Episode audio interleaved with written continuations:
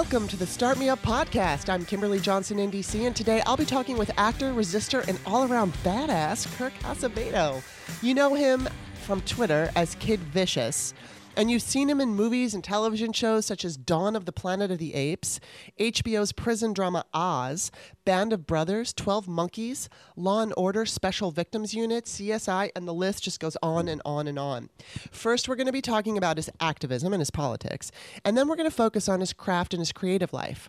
I love talking with actors. I used to be one, and I love talking politics. So today's show is going to be extra special for me, and I know you're going to love it too. But before we get going, the Start Me Up podcast is produced by me, and only me. I don't have a corporate media colossus backing me up with advertising or search engine tech stuff. It's just me, and I'm joined by my co-host, Steph Walton, twice a month. The truth is, none of this would happen without you. And that's why we rely on your financial support to keep the show on the air. So when you get a chance, make sure to stop by our Patreon page at patreon.com slash startmeup. Sign up for at least one dollar per month. You'll hardly even miss it. And you'll be supporting the show in the best possible way. We've had some incredible guests, from the Feminist Next Door, who's a monthly regular, Tamale Jong-Fast, Alyssa Milano, Charlotte Clymer, Sarah Kendzior, and actors Vincent D'Onofrio and Kristen Johnston, who's coming back on September tenth. I can't wait to talk to her again. Um, just visit patreon.com slash startmeup, look around the site, and listen to some of the shows. If you like what you hear, support the show. Okay, that's it for the ad, and now my conversation with Kirk Acevedo. Welcome, Kirk Acevedo. Hi, Kim. How it's, are you? I'm good. It's good to have you on the show. Oh, thank you for having me. I appreciate it. Um, I, I really love your tweets and your passion, and you make me laugh when you're also just talking about the issues. But I want to know uh, where Kid Vicious came from. Uh, you know, I think the way I played when I was I was younger, and uh, just uh, ribbing friends and stuff like that. I think it's just something that kind of stuck. I, it sort of sounds like I'm a bully now, but uh, uh, I just it's just something that stuck with me. It's just more my temperament. So. Yeah, huh? Have Have you always been political? You don't have. You know, I always I, I maybe didn't vocalize it when I was younger, but I always watched, you know, C N N or read the Times in high school and read about political stuff. And, you know, definitely not until twenty sixteen, mm-hmm. until our, uh, our asshat in chief uh, got elected, uh, did I really delve into it. So. Huh. Yeah, well, I, like most like most Americans. So. Yeah, I, I kind of got into it in twenty twelve. I mean, I've I've been political since like the year two thousand, when it was the Bush v. Gore thing happening, and I paid attention. But oh I, yes, yes. Yeah, I wasn't a junkie though until twenty twelve, and like my first, yeah. my first, I guess, real introduction, especially into like political writing and activism, was in twenty twelve when um, Rush Limbaugh called Sandra Fluck a slut. And so then I wrote an open letter to him from a liberal slut, and that just kind of started everything. And yeah, I've not been able to like drag myself away from it ever since. It's just right. been crazy. But you know, there's there's a couple of things I've noticed that you've been tweeting about boycotts. So the first yeah. one I want to talk about is Equinox. I know you talked about sure. that with Scott Dworkin, but I just want you to like fill everybody in. So tell us the deal with Equinox. Well, the deal with Equinox is, uh, you know, Stephen Ross held a fundraiser for Trump. I think it was up to two hundred fifty thousand a seat, and that's to sit with him. And Jeez. You know, obviously there was varying other prices. You know, like you could sit at a table for seven hundred dollars. But to make a long story short, is you know, you know, most members of Equinox tend to be very liberal mm-hmm. and very progressive, and the fact that, you know, the owner has the right to do whatever he wants with his money. Mm-hmm. The same way I have the right to not have my membership dues go into his pocket and to be used to support a racist president. Yeah. So, you know, for me, that was, you know, I don't think people understand. Like, I'm a creature of habit. Every morning, I have a cup or two of coffee. I drive to the gym. I plan my workout in my head during the drive. And for the last over close to fifteen years, I've done the same thing. with at Equinox, you know, all over, you know, from New York to here to Vancouver to Los Angeles. So for me to stop that, you know, people say, oh, that's like so easy. It's not easy when you've been doing it for fifteen years, no. Arguably three hundred, over three hundred days a year, you know? So I made a statement and I called a bunch of my friends and I was like, uh, hey, you're, you're quitting Equinox, right? And, uh, you know, I got quite a few to quit, and I think one or two were like, oh, let me see what happens. You know, maybe they'll buy him out. You know, if they buy him out, I'll rejoin. But uh, it doesn't look like that's happening, right. So I'm kind of fucked right now. Oh. So that's that's where I'm at. Well, so. Are, have you found a new place to work out? I have not. I'm actually putting up a a heavy bag in my backyard today, so so I could at least get uh, because I just moved. Yeah. So, you know, it's I'm trying to suss out the neighborhood. So, yeah. Well, you also tweeted to C V S Pharmacy, which I love this. You said, "Hi, C V S Pharmacy. My favorite way to unwind is by bringing light to your company policies on controlling women's health care and reproductive rights. And my second favorite way to unwind is by boycotting your ass." I, just, I just love that. And well, thank you.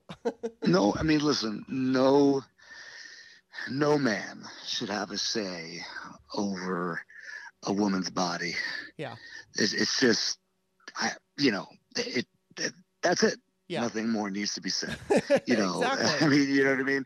We could talk about this for days. It's, you know, we have a board, you know, and it's like twelve to three or whatever the number is, but it's just like twelve white men and yeah. three white women. It's just, you know, it's bad. Yeah, you know, they don't really have bad. Your best interests at heart, and they don't care. And I wonder if, you know, if I'm sure uh, uh, the uh, Viagra uh, prescriptions are, are doing fine. Right. But, you know, it's just uh, women should have a say what they do with their bodies. How, yeah. And with the, whom. It was interesting because I had um, posted something about that I boycotting C V S, and uh, Peter Frampton actually came on and, and responded, and he said that um, I think he said that his, somebody he knew was denied a prescription for like hormones by yeah. by Walgreens, but he right. sa- and he said that C V S guaranteed every prescription, and, and I corrected him because if you go if you just do a Google search, you can find there's a map that shows what states pharmacists can Um, use their, you know, whether it's a religious morality or whatever, to deny you a prescription. So some sure. states, like, for instance, California, they're not allowed to do that. But there are other states in the country who uh, they, either they can say, um, that's against my, you know, my, my religion, here, go to this place, or just straight up, that's against my religion, and they don't have to tell you where, you, where else you can go. So, unfortunately, right. you know, I mean, I don't want to fight with Peter Frampton or anything, but he was wrong about that. And, and it's just... Yeah. I mean, it's like you said, Viagra is there's no problem, but when it comes to women's, uh, whether it's medications or hormones or whatever, yeah. it's like um, they're deciding that they don't think it's moral, and that's bullshit. Well, when you have like twelve men on the board, you know there's not going to be a problem with Viagra. Exactly. You know, so it's just yeah. it's just crazy. But you know, I also kind of want to ask you. I know you were born in nineteen seventy-one, so that makes you a Gen Xer. And yeah. I'm a Gen Xer, and I'm just kind of curious, um, how did being a Gen Xer shape your political views? I know that's a loaded question, um, but I, you know, I'll just I'll start this by saying, as a Gen Xer, I, you know, they always yeah. say we're we're jaded, and to a degree, that's true. Um, I am jaded, but I also, I have hope. And I, you know, I went with my mom to march against the war many times. And, yeah. you know, I always felt a certain sense of, of, of needing to see justice. I mean, I don't know right. if that comes from being a Gen Xer, but I mean, I'm, I, I am one. So that, that's how I feel. And I look at our current political climate and I, I feel like I can't not say anything. Yeah. I mean, no, I, I don't know if being in, you know, a Gen Xer per se, like on a conscious level that, uh, you know, moved me politically. I, I say more how I was raised and where I came from. Mm-hmm. You know, you know, something that people don't talk about is that, you know, they're always trying to get out the minority vote, you know, black and Hispanic vote. Mm-hmm. And a lot of black and Hispanic, I mean, listen, fifty percent of Americans don't vote in general, but uh, more so with black and Hispanics, they don't come out and vote. And I think they don't vote because they don't think it's going to matter. Mm-hmm. Most of the time, they, you know, other than Obama, they don't see people that resemble them. Mm-hmm. They don't think that these people are going to, meaning the candidates, are going to have their best interest. So they feel it doesn't matter. And so growing up, I kind of felt the same the same way. You know, it's just like, you know, voting is silly. Why vote? We know why we should vote. We know right. why on every level why we should vote for for judges and yeah. prosecutors, you know what I mean, all the way out. We know why, you know, how the game is played. But just for me, I just, you know, you know, what what is the um what is the uh the oh god for for hiring. And it was created in the seventies for hiring and uh, not affirmative action. Oh, um, yeah. No, I know, I know what you're talking about, and I can't think of what you're talking about. I know what you mean, though. Yeah. It, but, you know, for me, as a child growing up, I wanted to be the best person for the job. Yeah. You know what I mean? I was like, I want the job not because they need another Latino to have that job. I want the job because I'm the best person for yeah. the job. So that was just a little pride in myself growing up also. Mm-hmm. You know, I understand why we – is it affirmative? I think it is affirmative action, yeah. It's on the tip of my tongue. I think it is affirmative action. Affirmative action, yes. And uh, for me, I just wanted to – I understand I have to work harder than yeah. the next person. I don't – growing up in the Bronx, we don't have the best schools, mm-hmm. right? Right. We don't have the, the, the, you know, as many, you know, single mom uh, – raising two boys, latchkey kid at five years old. Wow. You know, there was a lot of things against me. You know, I had to overcome just a lot of adversity, and as as as many other people do too. Mm-hmm. But I just never made my adversity an excuse, and mm-hmm. I just kind of, you know, take that same mentality into politics, I guess. You know, I'm a little bit, I mean, I, I definitely have to edit myself. You know, my wife tells me you can't you can't tweet that, and I wish I could. And if yeah. I was a comedian, I probably could tweet a lot of those things, but I'm not. So yeah. context is a huge thing, you mm-hmm. know. So hmm. that's that's uh that's kind of true. I mean, I've thought the same thing. I actually did lose my Facebook page. I had a huge Facebook page. Uh, yeah. It was verified and everything. And I mean, it wasn't anything I said. It was just that, you know, Facebook had these arbitrary rules that they set up when they decided they were going to purge eight hundred liberal and conservative, uh, you know, there was pages and profiles, and I happened to be in yeah. that mix. So I lost it, and it really sucks because it's nice to have Um, a huge platform, especially when right. you have big opinions. Why did they? Why did they cancel? Well, uh, long story short, it's because I was working with this guy, and we had a blog, and it was a yeah. fairly successful blog. And so what we would do is, you know, he had his own, he had pages, and I had pages. So you have your profile, which is your personal profile, and then you have like political pages, right, on Facebook. Gotcha. Yeah, so sure. he probably had about, I don't know, five or six of his own, and they were they were at least a hundred thousand likes, maybe three hundred thousand likes, and then we had a network of other activists who had pages. And so we would all share each other's work, and gotcha. You know, some from our blogs. And Facebook decided that doing that, at least with a portion, because people are still doing that today. This was back last October, but they decided that that was against Facebook's rules, and they just shut everything down. They didn't give an, give us an opportunity.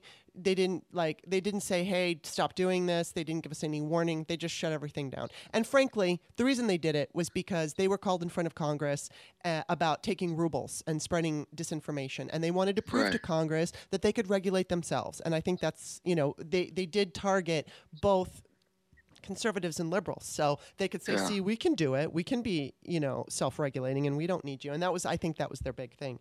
So it was just dis- it was disappointing, but I mean, I understand, you know, what it feels like to I, I built that, you know, I mean, I I'm not famous, and you know, I, I wrote some books, and I I decided I was going to, you know, try to push my books. And it became, yeah. I became a political activist as a result of that.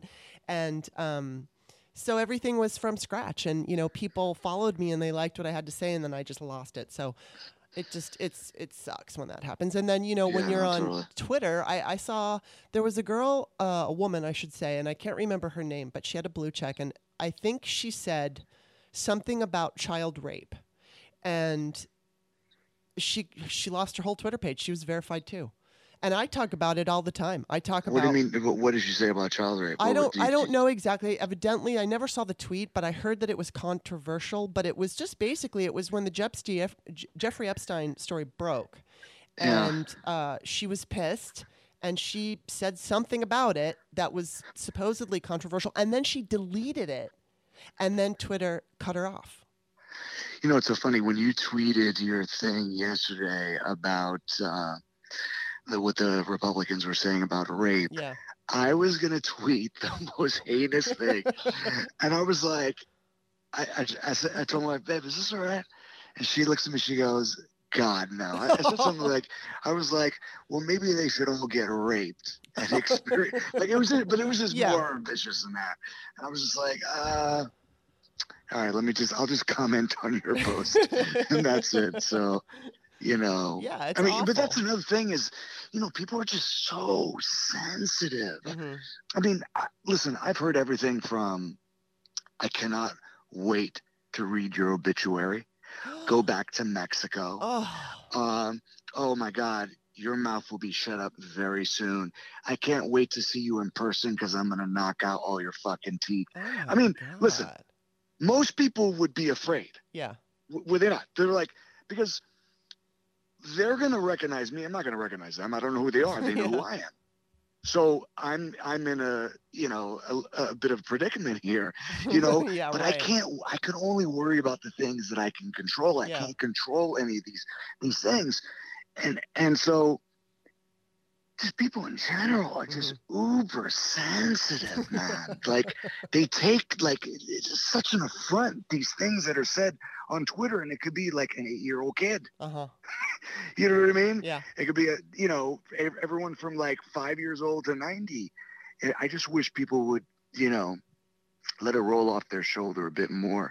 You know, it's, uh, you know. Yeah, it's getting ridiculous, but I think part of it is also that, I mean, there's legitimate people out there who get offended, but I think there's something to the fact that there would be like a real person who happens to see a tweet that they find offensive, uh, specifically a partisan tweet. Um, yeah. Or, well, maybe not partisan, because what you wanted to tweet wasn't partisan, but it would be considered partisan maybe by a Republican or a yeah. conservative, and then they get their army of bots to report you. Oh, one hundred percent. Yeah, yes. So it's like there's there's the sensitivity, and then there's also this, um, you know, warfare, whether whether it's coming from Russian bots or just bots created by, you know, yeah. G O P or Mayor, whoever. Um, yeah, it's it's you, you do have to be careful about what you say, because unfortunately, t- Jack will leave up anything Trump says. But... Do you, do you, let me ask let me ask you a question. Hmm. Do you think we're getting, especially the last two years? We're, or, or, or, or the three years since Trump's been in office, we're getting too P C. Uh, yeah, that's interesting. My my boyfriend likes to talk about that because he doesn't. He, he's not so far as Bill Maher on the P C issue, but yeah, he yeah. he feels like yes, we are. I think that we are like I'm I'm kind of right in between, because I totally understand the need for um, certain kinds of. Uh, I guess, re- like, there's got to be respect for reality. Like, for instance, the term microaggression.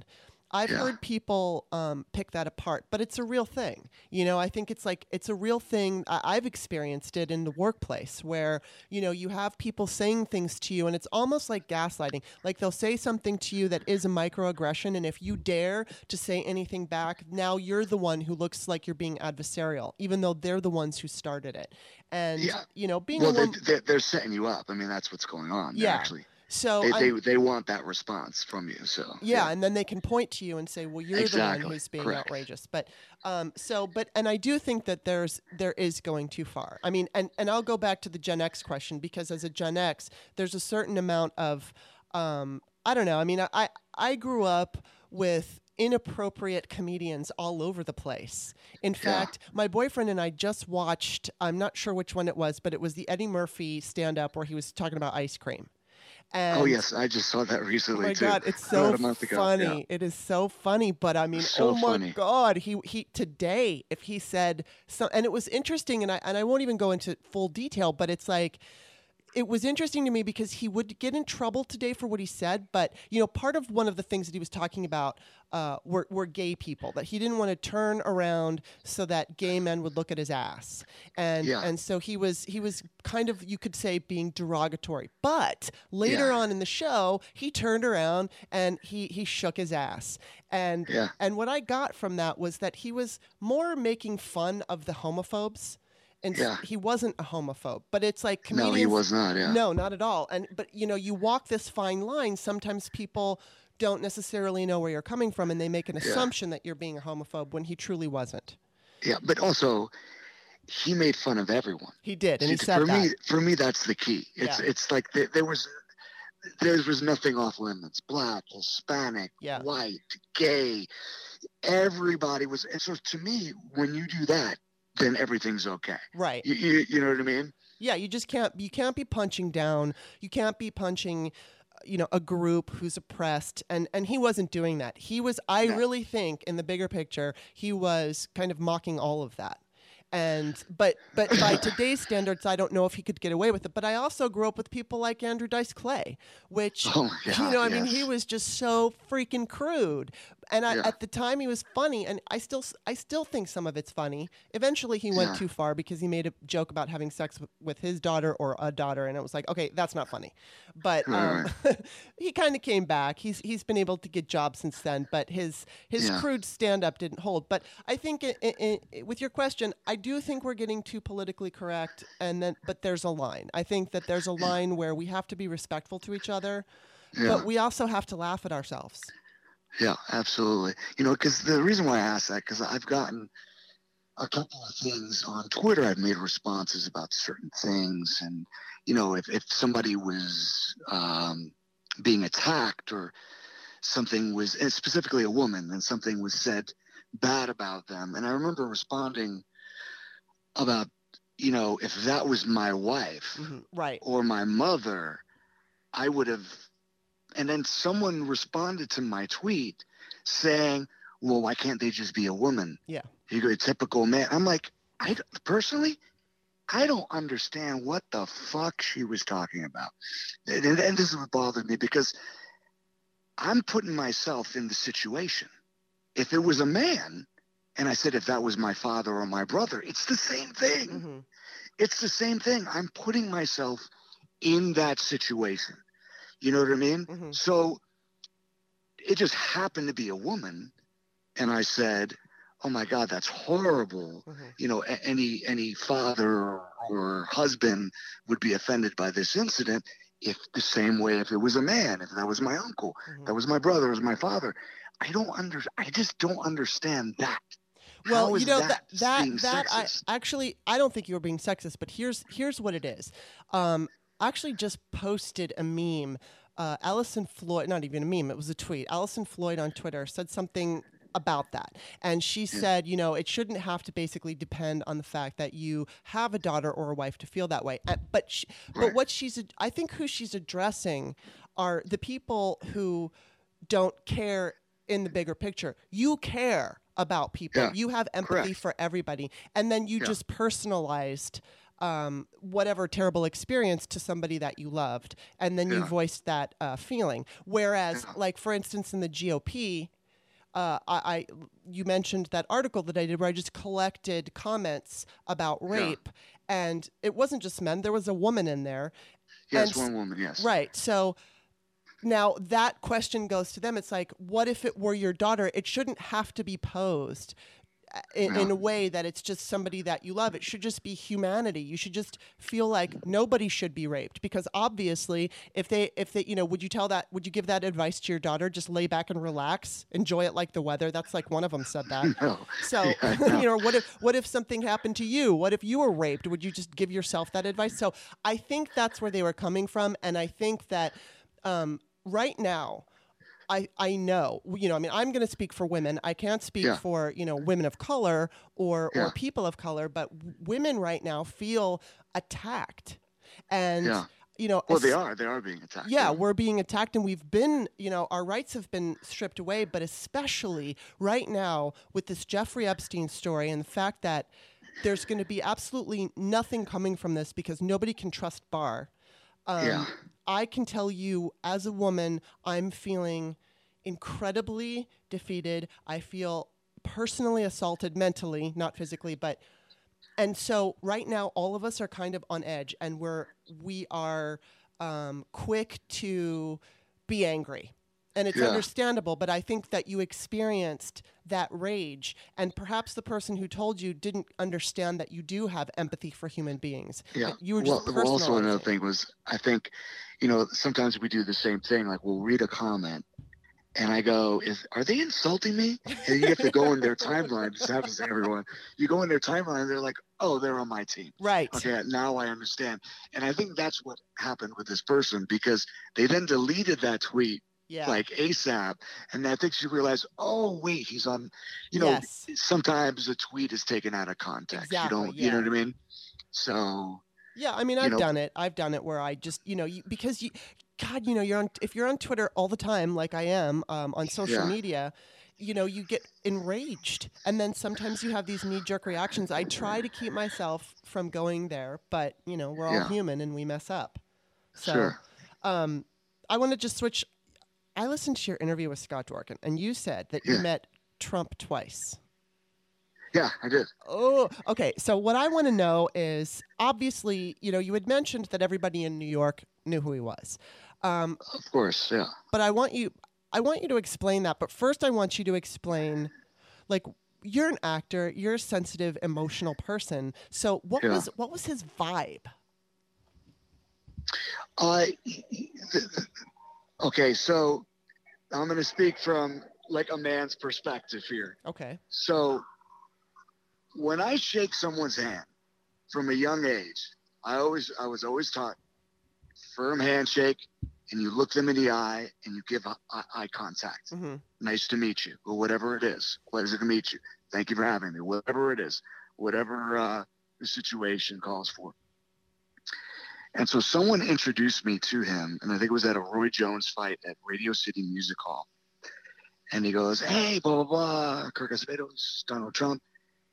Because he's a tall guy. I'm five foot ten. I think he's like six two. Uh-huh. And he didn't look down.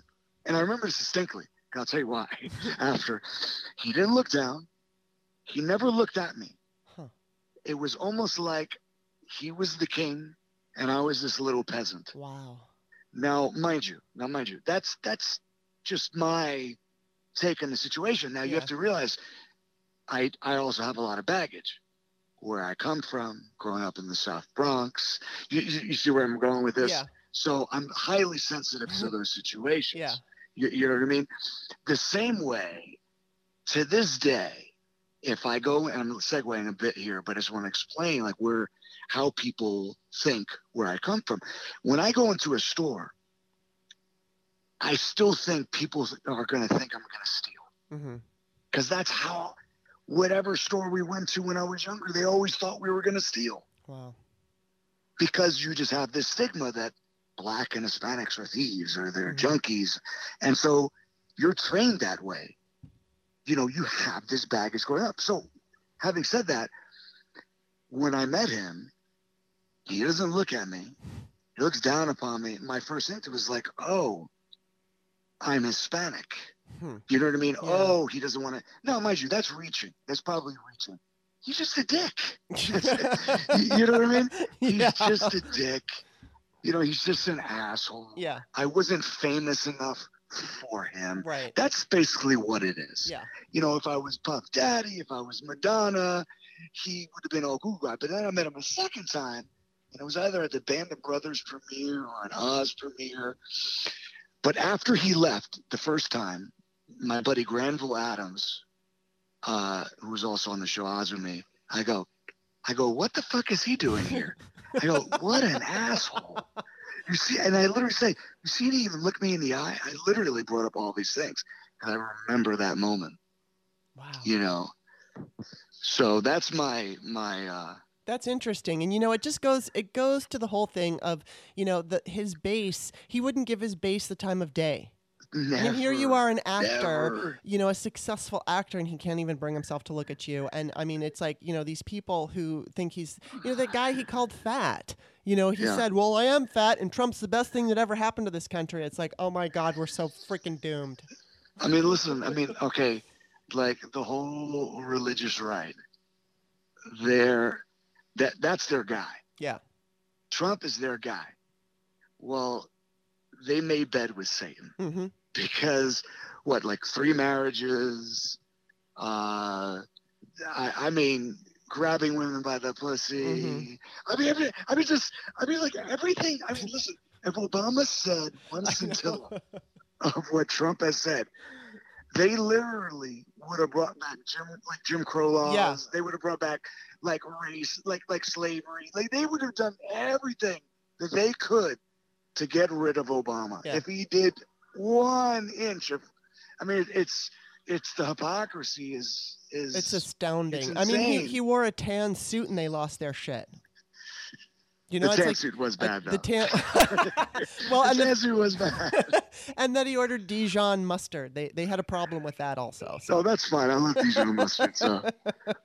um, well, you and you brought up the fact that when you were a kid, um, people thought you were going to steal. So that yeah. brings me to my next question, which is the experience, the discrimination you experienced at Coach.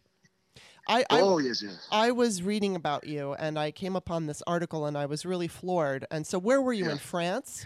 No, no, I was in Vancouver. Oh, Vancouver, that's right. Okay, so yeah. tell us what happened. What happened? All right, it's just been like about a year and a half, or yeah, close to a year, year and a half.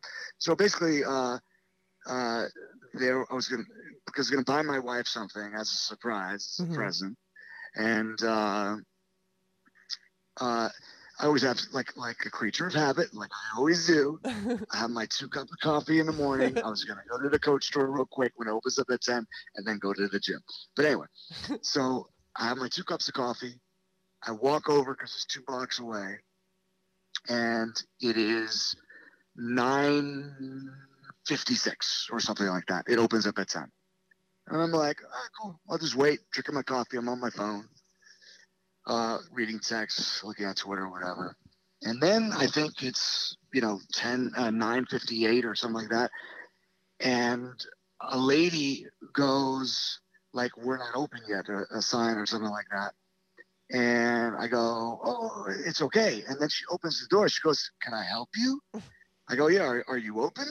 She And then she, lit- she goes, are you going to buy anything? And I'm literally like, what the fuck matter? What does it matter if I'm going to buy anything? Now, mind you, it just, it, I don't, I don't want to say it, it wasn't racist. It just was, I think, the way I was dressed uh-huh. that she had an issue with. And so uh, I walked in the store and I am fuming and I got to do everything to calm down. And so I just literally take a picture of her in the store and then I write out the tweet and I show her what I'm going to tweet out. And then two weeks after that, someone from Coach responded to me. Wow. And so they were like, listen, if you could call us back, blah, blah, blah. And then I called them back. She was, we're so sorry for the misunderstanding. I go, how is that a misunderstanding? Yeah. There's, there's nothing misunderstood. She looked at me up and down and literally looked at me up and down. Hmm. Like it just was like a, like a, a bad acting workshop. Wow. Looking up and down and said, are you going to buy anything? And I was like, that's insane. I yeah. go, what if no one should ever say that to somebody? What if they just want to look? Right. What if something they want to buy and save up for? Mm-hmm. What if they're just browsing? Mm-hmm. I mean, there's just a myriad. What if you're just killing time and it's hot outside? Mm-hmm. I mean, whatever reason, you know? So, yeah, fuck Coach. Fuck Coach, dude. You know what? That really pisses me off because Coach has always been my favorite. I'm not like a purse person. I've never cared yeah. about the labels, but I always liked yeah. Coach because it was simple. My dad got me one when I was young, and I loved yeah. that purse. And now I'm just done with Coach. Fuck Coach. Yeah. Yeah, fuck Coach. Um, and, and like I said, I don't think it was the, the color of the skin had anything. I mean, yeah. I look white. So, I mean, yeah. I, I really think it was just how I was dressed. It was, right. uh, you know, it was just, uh, she made, it made some sort of impression on her, that mm-hmm. one. I mean, didn't you know, they see Pretty Woman? Like my, the funny thing is, I'm wearing a Jackie Robinson t-shirt. That, wow. the, the irony behind that is just, I mean, I just can't, uh, you know. Wow. That's yeah. just, that's too bad. That's just too bad. Um, yeah. You know, I also wanted to ask you real quick, um, before we get into your acting stuff, you mentioned that your, and this was again on one of your interviews, you mentioned that your daughter is very much like you, and that oh, yeah. she was in a private school where yeah. uh, they were, what what happened in her school? She's, so she's in a private school, and then, and before the midterms. Yeah, you know, I mean, she was going to a, a private school for uh, uh, ninth, eighth grade or ninth grade. I always forget. I'm like the worst. Anyway, um, out of out of middle school, so going into high school. Sorry, so ninth grade, and um, it was a Catholic school, and um, and it was a good school. I had nothing to do with it. It was a Catholic school. That's why she went there. It could have been any school. It was a good school. Yeah, and uh, very academic and stuff like that. And we started having issues early on with the teachers complaining about her dyed hair. She's a rebel. uh, uh, uh, and, and then so there was an incident where, you know, those ping pong cups that people play ping. I don't even, I've never even played this game. Hmm. That drinking game that you yeah. throw ping pongs into the cups. Mm-hmm. What's it called? Whatever. I don't know. I, I didn't play it either, but I know what you're talking about. Yeah, I don't. I don't know what it is. I yeah, I, I rarely drink. So, uh, her friends were playing that game, but without drinking, just trying to get it into the cup. Yeah, you know what I mean. And so they had cups in their bag from the weekend, and so some fell out of my daughter's bag, and so one of the teachers go, oh, that's like assumed that she was drinking at mm-hmm. school. I don't know how you have little cups. And then only the cups came out. It wasn't a ping pong. It wasn't alcohol. Just cups came out of a bag. Uh-huh. And so she made an assumption right. about my daughter. So then one of her classmates went to use the restroom. And the restrooms are right by one of the dean's offices. And she overheard the dean talking to another teacher and saying, yeah, I think she's drinking, that little girl, blah, blah. And so this little girl came back literally crying and said, you have to leave this school. And I go, and Scott said, what are you talking about? They're talking so badly about you. Oh my God. And then the English teacher brought it up to my daughter too and said, these teachers are just horrendous. Wow. But saying bad stuff. No, it was crazy. Now, this is stuff I can't prove. Right. Right? Like, no one's going to, like, the English teacher is not going to lose her job over this, right? Mm-hmm. And it's just, it's all, I, I can't prove it, right? It's just all hearsay at that point. Mm-hmm. And then um, she would have uh, Bible class, and the teacher would then talk about women's reproductive rights oh. and how it's a sin. Oh. And that during the midterm election, they went to mass and they prayed for Donald Trump that he would win. Oh my God. Oh my God. That's just and, crazy. And now, so mind you, there's no separation of church and state because it's a yeah, private school. Right. They could do whatever they want.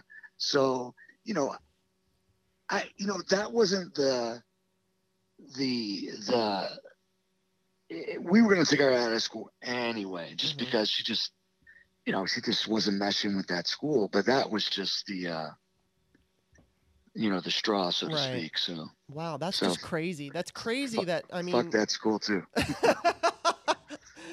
Oh, I, I just can't even get over that. I would be so angry as a parent if that happened because, yeah, there's no separation of church and state, but still, I mean, this is, they're supposed to be learning about, you know, okay, if she's in Bible study, fine, then learn about the Bible or learn about math or whatever, but not, uh, not be praying for the racist president. First of all, it's too young. Like, I mean, you know, for you to... Uh, you haven't experienced life. You ha- you, you're not working. Yeah. You're not driving. Yeah. You, you know what I mean? I'm not saying you're too young to understand politics or understand where you're, you, where you align politically, because you, you do have an inkling growing up. But But things change. You change yeah. as a person. You know, experiences change you.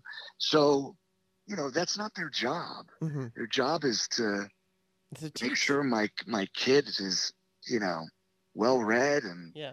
you know, understands history and yada, yada, yada. And I understand politics come up, you know, like, you know, when it comes to women's right to vote, voting, and Roe versus Wade, I'm sure those things come up. You know, but uh, maybe not in that school. but, uh, well, you know, they didn't come up. Uh, I went to California public schools, which also weren't very great. I started out in Maryland, uh, moved to California when I was nine, and stayed there until I was uh, forty-one. And then yeah. now I'm back in, in D C. But, you know, I, I definitely noticed the difference between the education I got in Southern California, and it was lacking. So, I mean, I, I never yeah. learned about Roe. I mean, I, I had some okay teachers in California, but I also had teachers that just, they didn't, they weren't doing their job. They didn't care. And the curriculum yeah. wasn't uh, as good as it was in, on the East Coast. And I always feel like I was kind of gypped on that because I wasn't the student who was naturally disciplined. I needed, and I was also a latchkey kid. I started, yeah. um, I started staying alone by myself, I think when I was in second grade. So, um, crazy. Yeah. And, and I actually did have, um, some, some place to go, but it was, it was my aunt and uncle's house up the street from where I lived. And they were all insane. My cousins and everything, they were all insane. And I asked my mom, I'm like, can I just stay home alone? And I'm, I'm the biggest chicken to this day. And at seven years old, I was like, my, my cousins and my uncle were all very volatile people to say. And, right, and I, gotcha. you know, as a little girl, I just couldn't be involved in that. So my mom let me stay by myself when I was seven. So I do understand what it's like to be a latchkey kid. And, and I felt like I was kind of uh, robbed of, of a better education because of the California public school system at the time. Um, yeah. But anyway, that's a whole nother story. Uh, I want to move into your acting because uh, I'm, I'm, I was an actor. Uh, I, you know, not, not a famous actor or anything like that, but I, I studied for a long time. And so I have a lot yeah. of questions for you. And my very, okay. very, my very first question is, did you always know that you wanted to act? Yeah. I, I mean, it's a cliche thing. Yeah. I would say yes. Yeah. I, I, I, I didn't know how, to, how to go about achieving that goal, but uh, yes, I would say that's something that I always wanted to do. Yeah. And you mentioned your childhood in the Bronx. So, um, what, you know, in terms of, I mean, you can go in any direction you like, but I mean, in, in keeping with the idea that you want to be an actor, how, what was your childhood like? And then like, did you, um, w- were there any things like, for instance, one of the things that I used to do when I was a kid, I'm three years older than you. I used to watch uh, The Bionic Woman. And oh, so, I love The Bionic Woman. Yeah, I love her. And I would go out on the street by myself. We lived in Brentwood, California. And I yeah. would, I would like by myself, I would do the slow motion run. And I would, he- I would do that little sound. And I always thought, you know, I, you know, when I got older, I thought, what if people were looking at me, you know, through their window? Yeah, yeah, yeah. This weird, but in my head, I had this whole fantasy world. So, like, I'm wondering, as a kid, what was, like, did you have, uh, did you play out parts? You know, were were you creative that way? Yeah, I mean, I, I definitely had, like, my army soldiers that I would, like, definitely play with and, you know, create all these battles and burn them with, like, Lysol cans with, like, a lighter. You know, and then I burned down my grandmother's couch doing that, and then threw the cushion out the off the balcony, and and put clothes in the middle to cover for the cushion. And she, and meanwhile, it's like smoldering in the house. Oh, and she's my like, God. "What happened?" I was like, uh, "I don't know." So, you know, but as as an eight-year-old, you're thinking, oh, "I'm going to get away with this." Yeah. So, but yeah, no, I, I did the same stuff and. You know, was like, love the Brady Bunch. Me too. Me like, too. Love the Brady Bunch. And realized, this is crazy. I realized that I was abused as a child by watching the Brady Bunch. Because whenever they got in, they got in trouble, uh-huh. they never got hit. Yeah. And then when they got punished, I was like, oh, that's nothing. I go, that's, oh, are you kidding me? And so we're watching... Uh, Mommy Dearest on that note, we're watching yeah. Mommy Dearest in college. And I'm watching it with like these five girls and they're all they're all crying when she's getting hit with the wire hanger. Swear to God, true story. And I go, seriously? That's, I mean, that's, and I'm like, that's nothing. Wow. And they, and they looked at me like with pity. Yeah. And I go, oh shit, I was abused really Aww. bad as a kid. Aww. So yeah, but I did the same games. And, you know, I played the, you know, I was loner kid yeah, and stuff like that. And, you know, but I did play a lot of sports too at the same time. So, mm-hmm. you know, but I, I definitely lean towards, uh, you know, the solo sports. So, yeah, well, that it's so funny you bring up the Brady Bunch because, um, I, I have always been a rabid, crazy ass fan for them. And then, uh, my, like I said, my boyfriend, Bob Seska, and I also now enjoy the Brady Bunch together. And we just watched f- like starting from the first episode, um, all the way through. And then for my birthday, which was in July, he gave me, uh, you know, all the Brady Bunch episodes, and we realized that we missed a lot of them. So we're going to have to go back and watch, but we totally love watching the Brady Bunch. It's so I much fun. I think they have the outside of the house somewhere in L A. I read something the, like Actually, that. What they're doing is they're they're recreating. They're taking the, the, I guess, whoever it was bought the house. And yeah, but the inside is was on a lot, was on the studio. Right. That's not what the inside looked like, right? Yeah. Yes, but they got the actual house, and now they're recreating that house. Oh, wow, cool. So I think, and I know that the cast has been there. Um, actually, Bob sent me an article about that, and it's kind of funny that they're, like, in this house, and they're like, wow, it looks the same. But, I mean, we like the movies. We like all of it, so that's kind yeah, of funny. Yeah. Um, and then you also went to LaGuardia High School of Music and Art, uh, yeah. Performing Arts, which was inspired... which inspired the movie Fame. So I'm curious yeah. to know, I'm really curious about this because I was a good student, but basically I was only a good student when I applied myself. And again, I was not the most disciplined student. So yeah. um, I was fortunate that I'm pretty smart naturally. And when I didn't try very hard, I would get a C. Uh, when I tried, I got A's and B's. But yeah. I, but I always felt that traditional education wasn't necessarily the best for me because my I, I just you know granted I, I think I might have done better in a in a school that was more strict and disciplined, but since my most of my teachers uh, left it up to me to be self-disciplined, I really wasn't all the time, and so I think a school like that might have been really good for me. So I'm wondering how that kind of a school is different. What was your experience like there? I bet it was amazing. Well, I went to. Uh You know, I got kicked out of uh, uh, my junior high school, so my mom took me to uh, uh, East Harlem Performing Arts, hmm. and uh, in uh, in New York, and uh, went there, and it was an art school, and it was like, oh, this is great, but it was also uh, academic school at the same time, mm-hmm. so me and this other girl had like the highest G P A in all of District Four, whatever it is, like one hundred schools or whatever it was. And so I applied to for high school. I applied for Stuyvesant and LaGuardia and Lehman. I think I think it was the Lehman High School, and I didn't I didn't get accepted to Lehman High School, but I got accepted to the other two, and so went to LaGuardia and.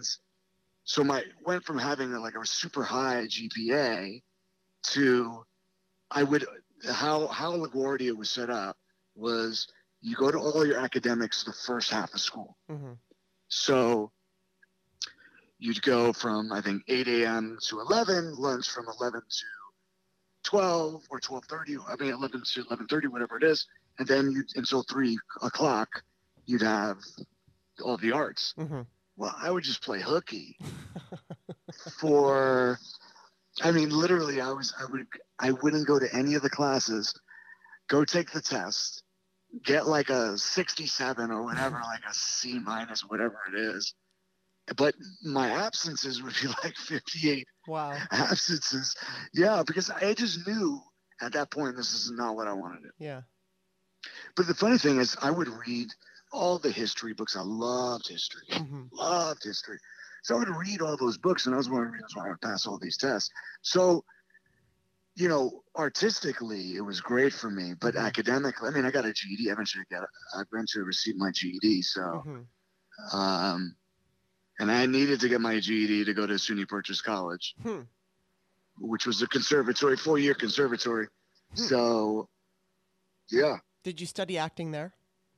I did four years, yeah.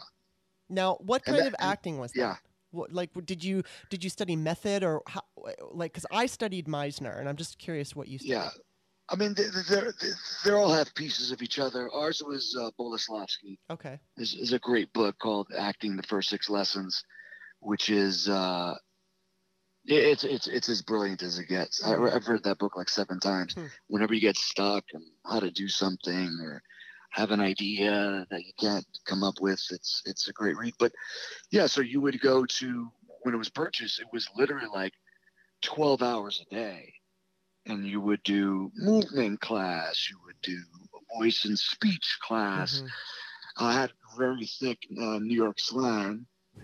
So that that school helped me uh, get rid of most of it, and uh, and then we would have acting class for like three hours, and and uh, you know, circus arts every year was different, uh, uh, breaking down scripts, script analysis. Mm-hmm. You know, so, and then after that you would have rehearsals. Yeah, so you go to class from, I think, from nine a m till six p m and then rehearsal. I mean, wow. It was like that.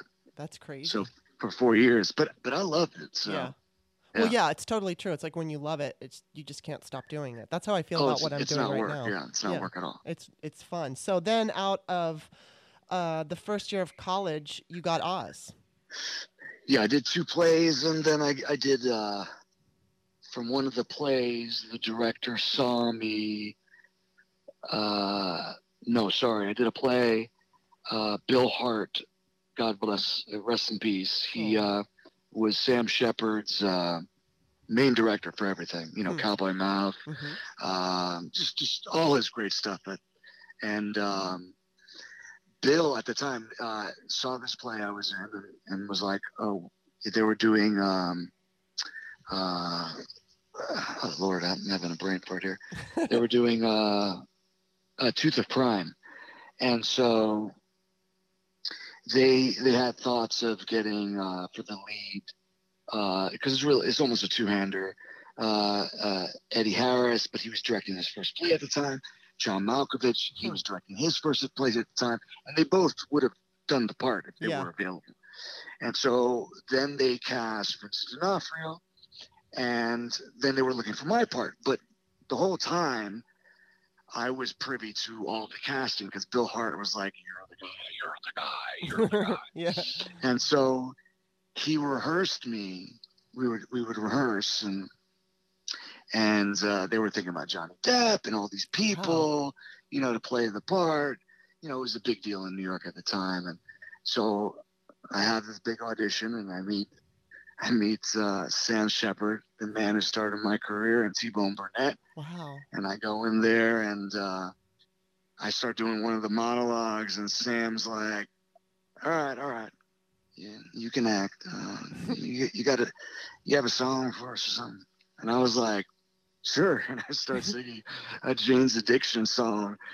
T-Bone Burnett started laughing. I was like, wow, that must have been bad. Because, you know, I didn't, under, you know, I'm not a singer. Yeah. I could, I could mimic. I, I could fake it. Mm-hmm. So, and Sam goes, all right, you got the part. And that wow. was it. And from there, people saw The Tooth of Crime, and I got nominated for a drama desk for that.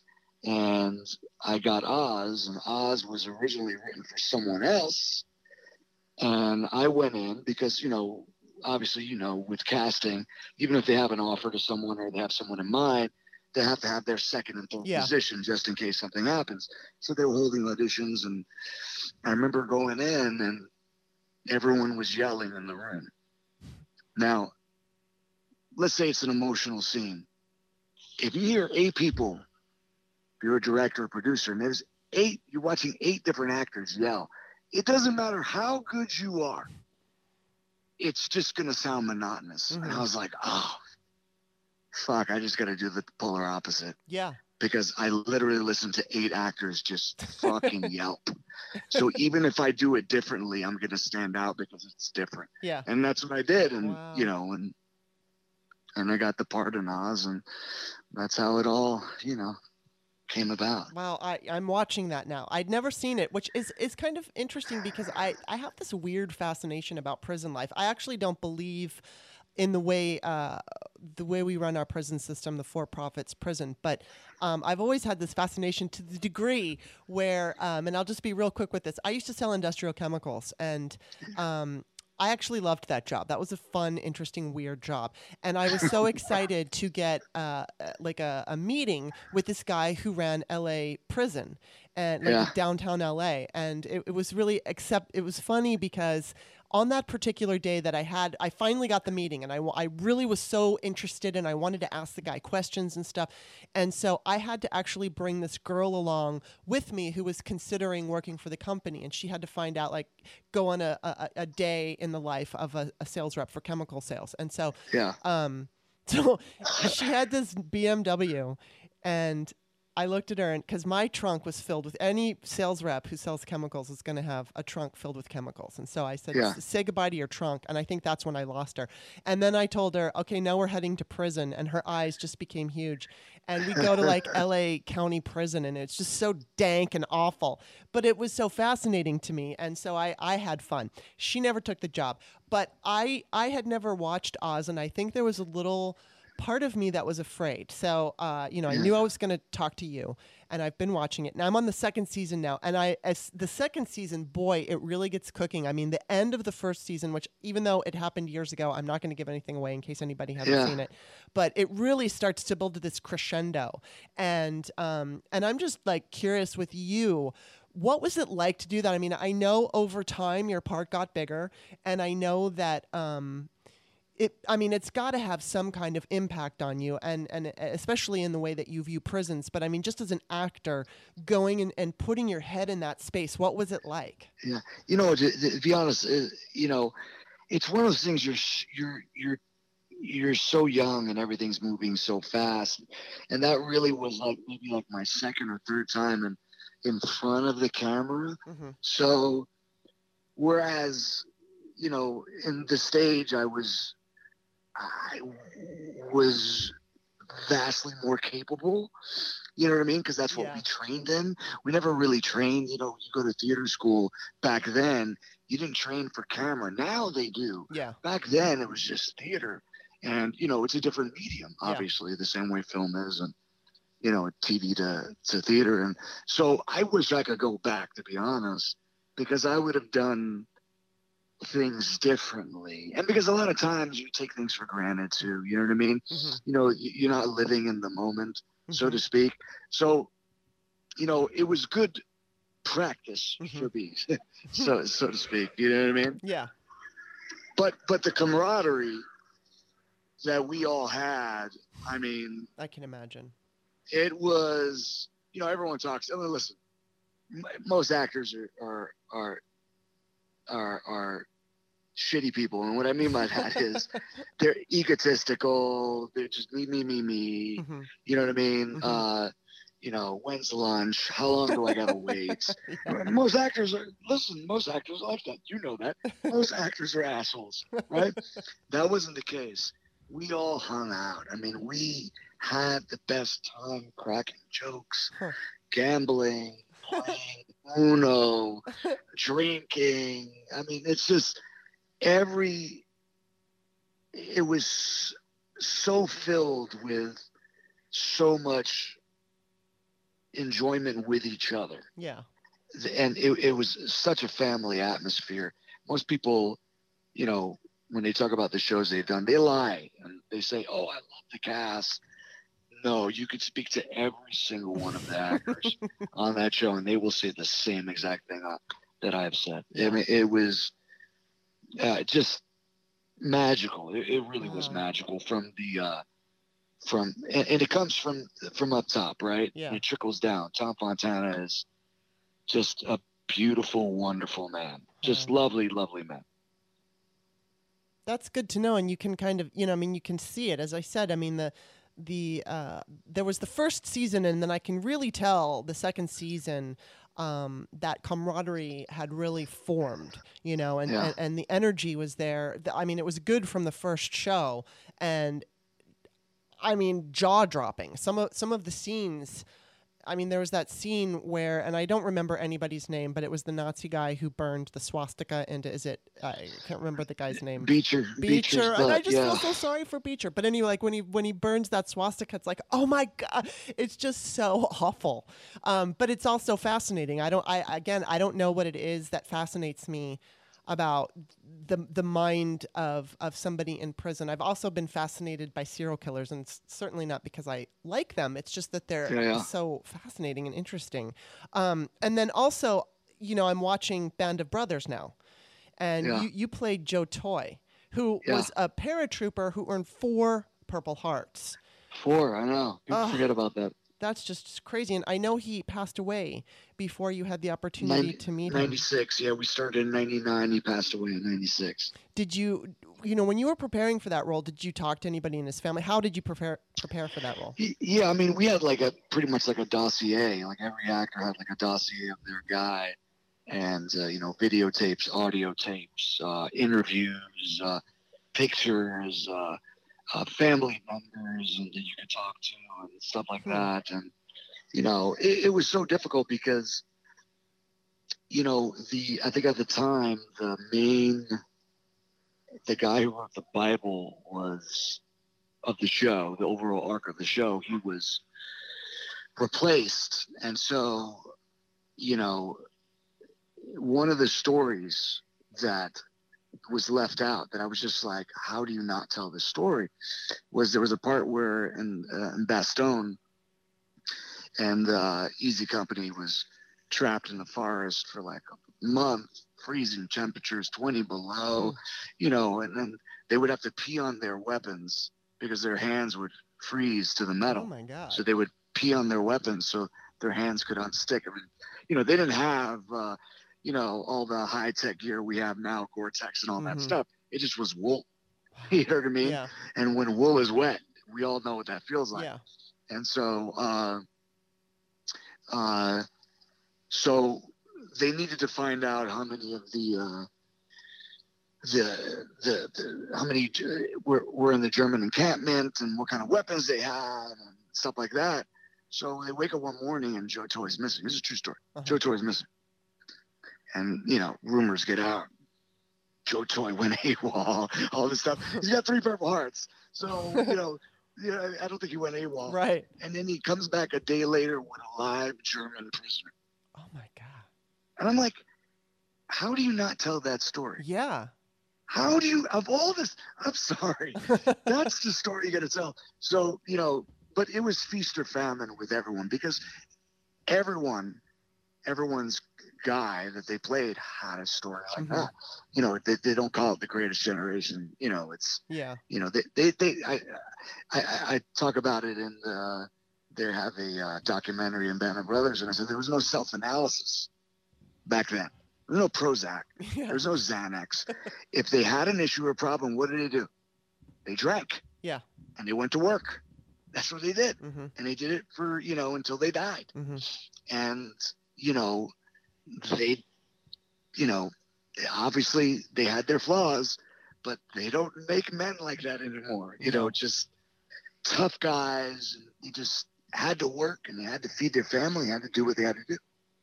You know? Yeah, I mean, they vo- everybody volunteered to do this. Everybody volunteered. They volunteered to jump out of an airplane. What is that? You're gonna have a parachute. What yeah. is that? We're gonna give you. We're gonna give you ten or twenty dollars extra a month. Yeah. I'm in. That's the reason why.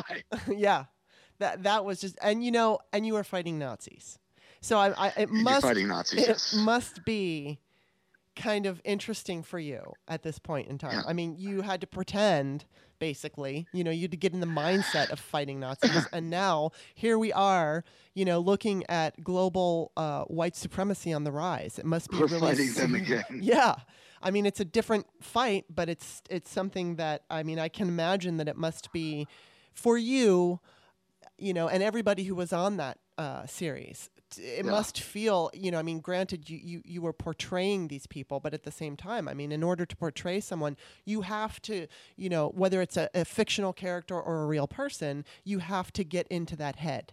And and so it's it must be weird to, like, kind of feel like you're back, you know? Yeah, well, you know, it's weird is, you know, when they say, uh, you know, earlier on they were saying, uh, you know, they want things to go back to the way it was mm-hmm. in the fifties and stuff like that. But, you know, in the forties, most of those, I, I, you know, and, and I'm assuming, but but I think most of those guys, let's say from Easy Company or just men in general back then, you know, they were old fashioned. Mm-hmm. You know, they, you know, they, they had their issues and they were sexist. And, you know what I mean? Of course. Mm-hmm. Yeah. But, you know, they would hold the door open for women. Right. They would never call a woman fat or ugly or say we're going to grab her by the pussy. Yeah. They would, you know what I mean? Yeah. So just, I'm just saying the irony of, you know, that they want things to go back to the forties and fifties, but the man that they're, uh, that they're supporting wouldn't be respected back. Wouldn't, I mean, he'd be punched in the mouth back then if yeah. he said half of that stuff, you exactly. know? Yeah, absolutely. Absolutely. And it's it's it's crazy. And five deferments for bone spurs?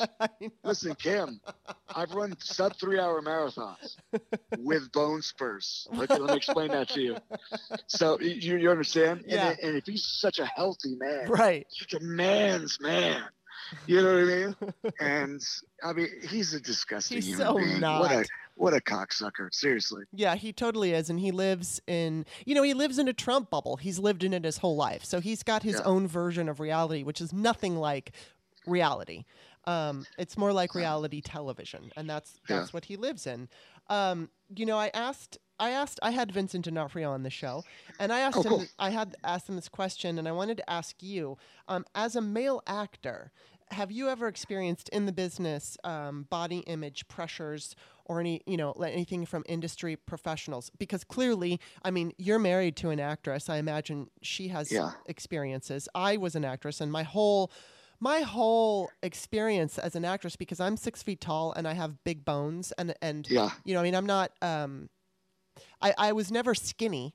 And I was never yeah. Hollywood skinny. I was slender, but I always felt very insecure. And and then I did have people tell me that I either had to lose weight or whatever. And I'm just like, as a male, now I look at you and you've always been fit.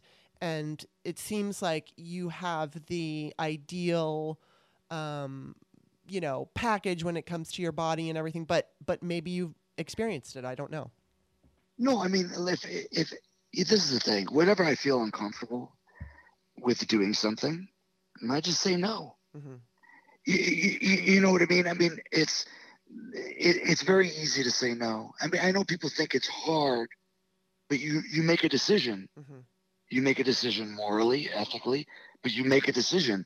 And whether you want to cross that boundary, you make a decision. Yeah. Do you understand? Mm-hmm. Like it, it, it's it, it's easy for me to say because I'm, I'm, I'm not in a woman's shoes. Mm-hmm. But if someone told me to lose weight, and I felt that it was an unhealthy weight, I wouldn't do it. Yeah. If it affected my career, then I make that decision. Mm-hmm. Do you see what I'm saying? Mm-hmm. Whether I want to cross my my ethical bounds or my moral bounds or, or whatever you want to call it, you make a decision. Mm-hmm. It's it's it's. For, I, I'm. It might be easier for me to say this because I'm I'm a man. I, I don't know. There's there's the, the industry is harder on women than it is men. Yeah. You know what I mean? Their their careers are pretty much over around thirty. I mean, mm-hmm. it's a hard business yeah. for women. You know what I mean? Unless you're Meryl Streep or, yeah. you know, uh, Judi Dench and yada, yada, yada. But I, I just say no. And if people get upset about it, fuck them. I mean, yeah, and you know I mean, what? I do think that that um, attitude really helps because I do think a lot of it is about attitude. My attitude, unfortunately, was just extreme insecurity. And you know, yeah. th- there was there was a girl. I've told this story before. A woman, I should say, but young woman. She she was a regular on a very popular television series prior, and, and in part got that series because she met me. I introduced her to my acting studio where um, when we graduated, we had something called the professional level where we invited casting directors and agents, and she met this one agent who worked for Warner Brothers and started dating the agent and then uh, went through yeah. and got every show and wound up as a recurring character on this huge show. And yeah. she told me, oddly, I mean, I had considered her a friend, and she told me that if I wanted to be, cons- and she was just an actress. She wasn't like in, she wasn't going to hire me or anything. But she yeah, said sure, if, sure. if I uh, I had to lose twenty pounds in order to be considered sexy, which, by the way, if I had lost twenty pounds, I would have looked wrong, because there was yeah. a time in my life where I got sick. I, I had this like severe bacterial sinusitis thing, and I lost a bunch of weight. I was already thin, and I lost yeah. a bunch of weight, and and it looks wrong on me because, you know, like, for instance, Kristen Johnston has been on this show, the, you know, from Third Rock from the Sun. Sure. And yeah. now she and I are very similar because she's six feet tall, I'm six feet tall, but she has a very narrow frame and small bones. So yeah. um, I could never look like her, no matter what I did. And so when I got really thin, people were alarmed. People were, there's this guy in my acting class, he was so cute, he came up, he's like, please don't lose any more weight. And it's like, well, don't worry, it'll come back. I've just been sick. Yeah. But, um, you know, but the fact that she told me that, It, it and I'm not going to blame her because it's not her fault, but her words caused me to have an eating disorder. Fortunately, yeah. it was somewhat short-lived, and the majority of my problem was not eating enough food. It, I, I wasn't an yeah. anorexic, but I just didn't eat enough. And um, and so, yeah, I mean, the pressure for me was, it was hard because I started out as somebody who was taller than everybody. I was taller than most of the male actors. I'm bigger than, than most people. So I felt yeah. immediately, I went into it thinking I'm, I'm different. And so, but I mean, your, your point that when you just have that idea in your head that like, I'm just not going to put up with this shit. Yeah. Um, I think it's probably helpful. I mean, you know, and I'm sure somebody's going to like, you know, like you asked me a question and it's a short question, you know, and, and get too deep into it. But I'm sure somebody's going to say, well, it's easy for you. Women have it. I'm, I'm, I'm agreeing. Women have it hard mm-hmm. physically, the way they should look physically, the way they should look emotionally, magazines. Mm-hmm. you, you know what I mean? There, yeah. There's a, they, they, they, they tell you how women should look. They're hard on them. Mm-hmm. And then it, it, I, I'm agreeing with all of that. Yeah. All I'm saying is you make a decision. Yeah, it's true. You make a decision. Now, now there's exceptions to everything. I'm not talking about those exceptions. But what I'm saying in general, if someone tells you to lose weight, you don't have to lose weight. Yeah. Well, we're not going to get that part. Well, then you make a decision. Right. You make a decision. Well, and you know, it's so it, what comes to mind when you say that, because it is what you put out. I think so much of the time it's your attitude. And there, yeah. there was, uh, I was, uh, what was it called? I can't remember. I was doing this audition. I was a reader. So basically yeah. I had auditioned for the lead of a film, and then they asked me to stay for the entire day. So I would read with all the guys coming in. And, sure. um, so there was this, you know, and I have to say, most of these guys, I'm like, what the fuck? Where are the good-looking hot guys? There were none. And um, it's like, it's just a bunch of bums. But anyway, so this guy finally comes in toward the end of the day, and I've seen him on so many, he's done, he works in Hollywood a lot. He mostly, I've seen him on commercials, but he was that guy. He was that guy on the run. He was busy, and he just had all the confidence in the world. And he comes in and, and he does the audition with me, and he was very surface. He was good surface, but just surface. There was absolutely yeah. no depth to him whatsoever. So, yeah. you know, in my mind, I'm thinking pass, he's not, he's not the character. He was, you know, auditioning for, it was a romantic kind of comedy. And, um, he just was, I don't know, he phoned it in, and he was yeah. boring.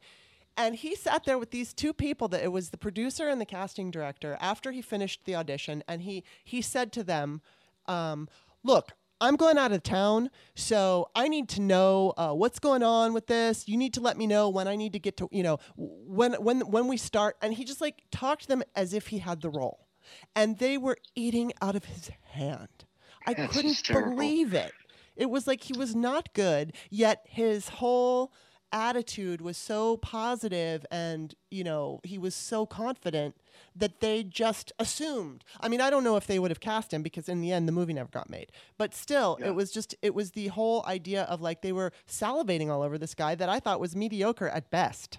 So yeah. that was just, you know, I think you have, there is something to what you say about, especially like actresses, because it's so tough for us. But, yeah. um, you know, if you just decide, like you said, it's a decision. If you just decide, all right, well, I'm not willing to um, hurt my body for this role. Okay, then I'm not going to have this role. Yeah. Oh, I'll tell you something. Something when you were talking about that story about auditioning. I did a film, uh, independent film. I won't mention any names, but I did an independent film, and we were in the audition process, and I already got the part, and I was reading with all the other girls, mm-hmm. the lead girl. And so they had some some famous people there. And one of them was Julia Stiles, but uh-huh. before she was Julia Stiles. And so the director, when we had the second group come in, because they had it in a way where the girls they really liked were coming in later on. So, and so the director, who's female, goes to me. So Kirk, if you if you feel that you have a connection with anyone and they're really good and you want to go in for that kiss there, that where that's written, go for it. And I'm thinking, you're out of your mind. I'm not going to do that. Yeah. Because that's inappropriate. Yeah. I mean, that's just beyond inappropriate. So she she got mad at me because I wasn't doing it, and mm-hmm. she wanted me to do it with uh, yeah, with and I don't even know if she remembers that. It was, it was pretty short. Gina and uh, Sam Rockwell, a bunch of people in it. So cut to this the same director. We were the girl they hired was, I think, sixteen years old, mm-hmm. and she needed parental consent and uh, to do the picture because there was like a kissing scene mm-hmm. with me, and I was like mm-hmm. twenty. Wow, and I'm thinking, you know, this is just crazy. I'm just, I'm going to kiss her like on the lips, nothing, you know, not the other way. Yeah. You know what I mean? Yeah, yeah. And so the director comes up, she goes, why won't you kiss her? I go, she's sixteen. I mean, like, wow. What, she goes, and then she she asked me, she goes, could I talk to you on the side? I go, sure. She goes, she goes, I cannot make this up. Are you gay? Oh, wow. I said, what'd you say to me? And she goes, are you gay? And I said, no. Like, no, but my point is, now that we're getting in tricky territory, because now that the hat's on the other foot, so to speak, right? Mm-hmm. Yeah. Like, like it's now it's the double standard coming out, right? I didn't want to make a big issue of it because women have it all the time. You yeah. know what I mean? Yeah. I didn't want to be like, oh, you know what I mean? And I, plus, because of who I am, just meaning just my temperament, I could handle the situation myself. Yeah. You know what I mean? But that was a reoccurring theme hmm. during that filming of that, because when we went to Sundance, this this the same director and producer, who were both female, they were in this hot tub, and they go, Kirk, you want to come in? At that point, I just didn't like them. Yeah. You, you know what I mean? I just don't like you. Yeah. And I said, no, I'm fine. And they giggled and laughed. They go, he's gay. Oh, my God. It was just the craziest thing. That's really like, ridiculous. And I was so mad because I wanted to tell them why I really didn't like you. But yeah. th- then that would have been rude. Right. Going down to that level. And, you know, I, I was secure with myself to, I mean, you could call me whatever you want. I mean, you, you know what I mean? Yeah. It's, I want to fight I can't win. You know what I mean? Yeah. I want to go to battle with someone I can't win with, not with them. You, yeah. you know what I mean? Right. I, yeah. I would be a, I would be a bully if right. things escalated. So, well, you know. It's just sad that they would make. I mean, that assumption in the first place. Oddly enough, though, you know, there was this, there was this guy. I have one more question for you, but before we get into that, yeah. I, I was in my acting studio. Um, there was this guy that I, I was so excited to be paired with him because he was this really, I'm tall, he's tall, and yeah. he's bigger than me, so I was excited about that. And he looked like he just stepped off uh, the set of The Sopranos. I mean, he was very yeah. Italian looking. He's a nice looking guy, uh, very intense. And so I cut a scene from... Um, Oh, God, what is that? Faithful, the one with Chaz, Chaz Palminteri wrote it, and, and Cher was in the movie. I don't yeah. know if you know it, but I love that movie. And so I did a scene, you know, I cut up this, put the scene together for us. And it it was so weird because, and, and he was gay, and he, like, you would never know he was gay. He had this, like, yeah. very macho demeanor. And it, it really, he couldn't handle being in the scene, and he didn't want to do it. It was just, it, it just blew my mind. I thought, you're going to get hired for all these, like, you know, uh, because all the scenes that he wanted to do with me were like really sweet and loving. and and and I yeah. you know, and like and kind of boring. And and even my acting coach was like, you guys got to do something that has some meat to it. I mean, you're both yeah. such tall, you know, strong actors and people that you want to, you know, yeah. and it's like, and he just, he couldn't take it. It was, it, I just thought that was interesting that he didn't feel comfortable doing that.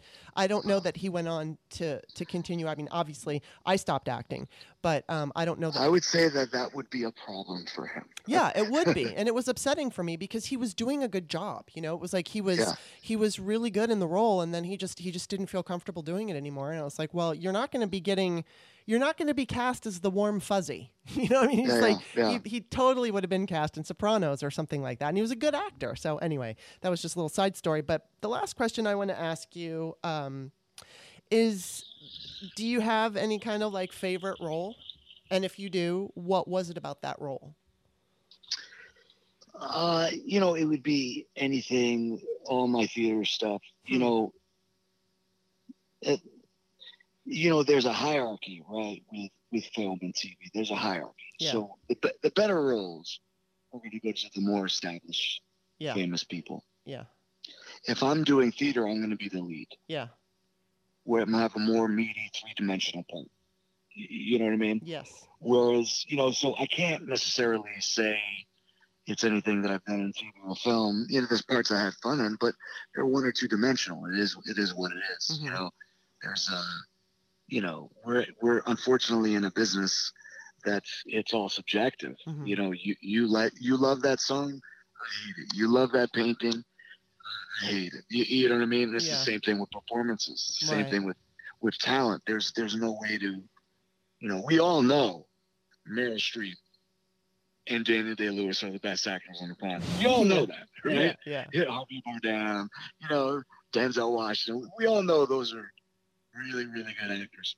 But there's some people that believe this person's a good actor. Yeah. You know what I mean? And and it's it's subjective. So unfortunately, it would be it would be all my theater stuff because I was able to play a fully developed character. You know? That makes sense. Yeah, and then you also get the um the live audience and and the energy of the live audience as well as no, doing it. There's nothing know. like it. Every, every yeah. performance is different. They laugh here one night, they cry here the other. Yeah. They boo or they roll their eyes the other. I mean, it just changes depending on the energy of the audience. So I love it. Yeah, and then you also don't have to just film a little scene here and a little scene there. You get to kind of do it from the beginning to the end.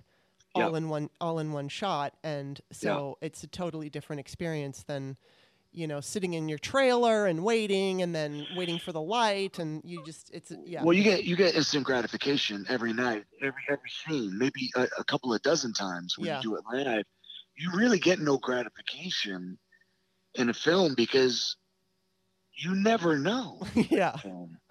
You yeah. never know with a T V show. You never know if that scene was done well or not. You, you just don't know because they'll, they could edit it in a certain way. Maybe exactly, the director yeah. liked a different cut, a different take. Uh, you know, there's uh, there, there, there's a myriad ways of, of of a film and T V show failing. You you, you, you know what I mean? Mm-hmm. It, there, there are fewer ways where a theater show could fail. Hmm. There are fewer ways. I, I I feel. Yeah. You know, it, because. Yes, they have to sell tickets on Broadway and stuff like that, so they play the name game. But there's less of a name game mm-hmm. in theater as it, there is in T V and film. Hmm. You know what I mean? Yeah. Now it's it's you know we need the the Chinese market, so we got to hire this person, mm-hmm. and no one knows, but they're known in China. Mm-hmm. And that's just the way the game is. It's it's evolved. It's so corporate now, and so yeah. just big business. It's It's, it's, yeah, it's the way it is. Wow. Well, we're you just know, all you, so grateful you could that... Be the, you, you could be the best person. There's no such thing as you're the best person for the job. There's no such thing. Yeah. That's what people, like, you know, I go back to my old alma mater, SUNY Purchase, and I got to be as positive as, as possible without without really telling them the truth. Yeah. How it works, you know what I mean? Yeah. But the the the, the, the you could only control what you can control. Yeah. And that is how prepared you are in the room. That's the, the only thing you can control. Mm-hmm. Not, yeah. not even con- controlling how good you are, because, you know, good is subjective. Yes. Just being as prepared as you could be in that room, mm-hmm. being off book, doing your research, doing your homework, doing your homework of the people in the room, who's casting it, who's directing it, who's in it. Do all your homework. Mm-hmm. That's the, is is be prepared. You know, uh, being and being on time, being prepared, being good is optional. Well, that's what I always felt. You know, I mean, eventually I left the business, and it was a slow crawl out, but still, it was something that I had. oh, I, you know, I never. Uh, I, I don't regret this, but I never reached the level of success that I had obviously been wanting. Um, yeah. I, I reached some of it. I got to be on national television, and I, you know, a couple of different times, and, and, and on Days of Our Lives, I was, you know, like I said, for seven years, I was, I played a police officer. So yeah. I, I got to understand what that was about. But um, I always felt, and I always said this too, that I really didn't even consider other actors competition, because, of course, you know, we're all competing. You know, you've got a group of people competing for a particular role, and then it, it's yeah. like you're saying, it's going to come down to a subjective decision. Um, yeah. I can't I can't control if I look like the producer's ex-wife who he hates, or That's right. whatever exactly it's right. about. So it's like, I'm really not competing with anybody other than myself. And, yeah. you know, am I going to be right for that role? Well, that's going to be determined by the person who's casting and, yeah. and, and who's paying me. So, yeah, I totally get that. It's like you and, – and I always did. I showed up on time. I showed up prepared. And it really – and unfortunately, in my experience, and, and, and maybe if I stayed with it longer, I quit when I was like thirty-one. Um, but I, I think that, you know, I felt like, well, it didn't matter that I was prepared and professional and respectful of, of everybody's time. I think, you know, I, I didn't have the the luck – that you needed to get cast in that first breakout role, and I didn't have the connection. You know, I didn't. I yeah. didn't know somebody. So, um, you know, and again, I, I, you know, I could have stayed, as you know, stayed and, and pursued acting, and, and perhaps I would have gotten that break. Um, I just chose. I didn't really want it anymore. I, I'd been. I did it for about ten years, and then yeah. I just decided, you know. I just, I don't want to, you know, I don't want to listen to another casting director tell me what kind of picture I have to, I just don't want to spend a thousand dollars on pictures anymore. And I just, I'm just yeah. done. I'm done. And, and fortunately now, you know, I mean, it took me a while because I, I was an actress, and then I, I, I just left the, the industry for the most part, and was, became a salesperson, and worked yeah. in various different sales jobs. And then I accidentally, you know, became, well, I was an author, and then I became an activist, and here I am now interviewing you. So it's just, it's just all, and I really like it. This is actually, I, I like doing this because it's all on my terms. Nice, nice. So, but I, you know, I love what you're doing. I love what you're doing on Twitter. I love your voice. I I, I, I appreciate it. And of course, as an actor, I'm I'm getting to know you more um, because I am watching this uh, these shows that you're in, and I, I'm going to be watching Planet of the Apes, which, by the way, um, I never liked the Charlton Heston apes, and so I just didn't watch those. Yeah. And so while I was researching you, I you know I. I looked at the Planet of the Apes trailer, and now I'm dying to see it. That oh, looks it's, really it, good. Is, it's a really good film. Yeah, That's I'm gonna really good. I'm gonna watch that with Bob, who's already seen it. So yes, um, you'll, you'll you'll have fun with that one. Yeah, well, that's gonna be cool. So thank you for being on the show. Um, My pleasure. Thank I you for really having. Appreciate it. And um, all right, everybody, uh, vote blue, right? uh, uh, always, always. No just, matter who. Just vote exactly. blue, no matter who. All right, yeah. uh, you take care, Kirk. Thank you, Kim. Appreciate it. Okay, bye-bye. Bye. I hope you enjoyed my conversation with Kirk Acevedo. He's so cool. Isn't he cool? Oh, my God. I love talking to actors. They're just so interesting and fun. Um, all right, so you can follow me on Twitter at Author Kimberly, and that's K I M B E R L E Y. Don't forget to also follow um, Steph Walton at Lady Brain Show, and you can visit my Amazon author page to see the books I've written, which... one of them is The Virgin Diaries, which is seventy-two men and women describing what it's like to have sex for the first time. And they're all ages, uh, you know, they're maybe somebody fifty-five described what it was like to have first-time sex at thirteen. So there's all kinds of stories. And then there's Peyton's Choice, which is a fictional book about teen abortion. I have four books all together. Visit Amazon, check it out. And next week, we're going to be talking to a climate scientist who advises uh, politicians on how to talk about climate and climate change and all of that. So that's going to be a really interesting show. I hope you will tune in, and I hope you enjoyed listening to my conversation with Kirk Acevedo. See you next week.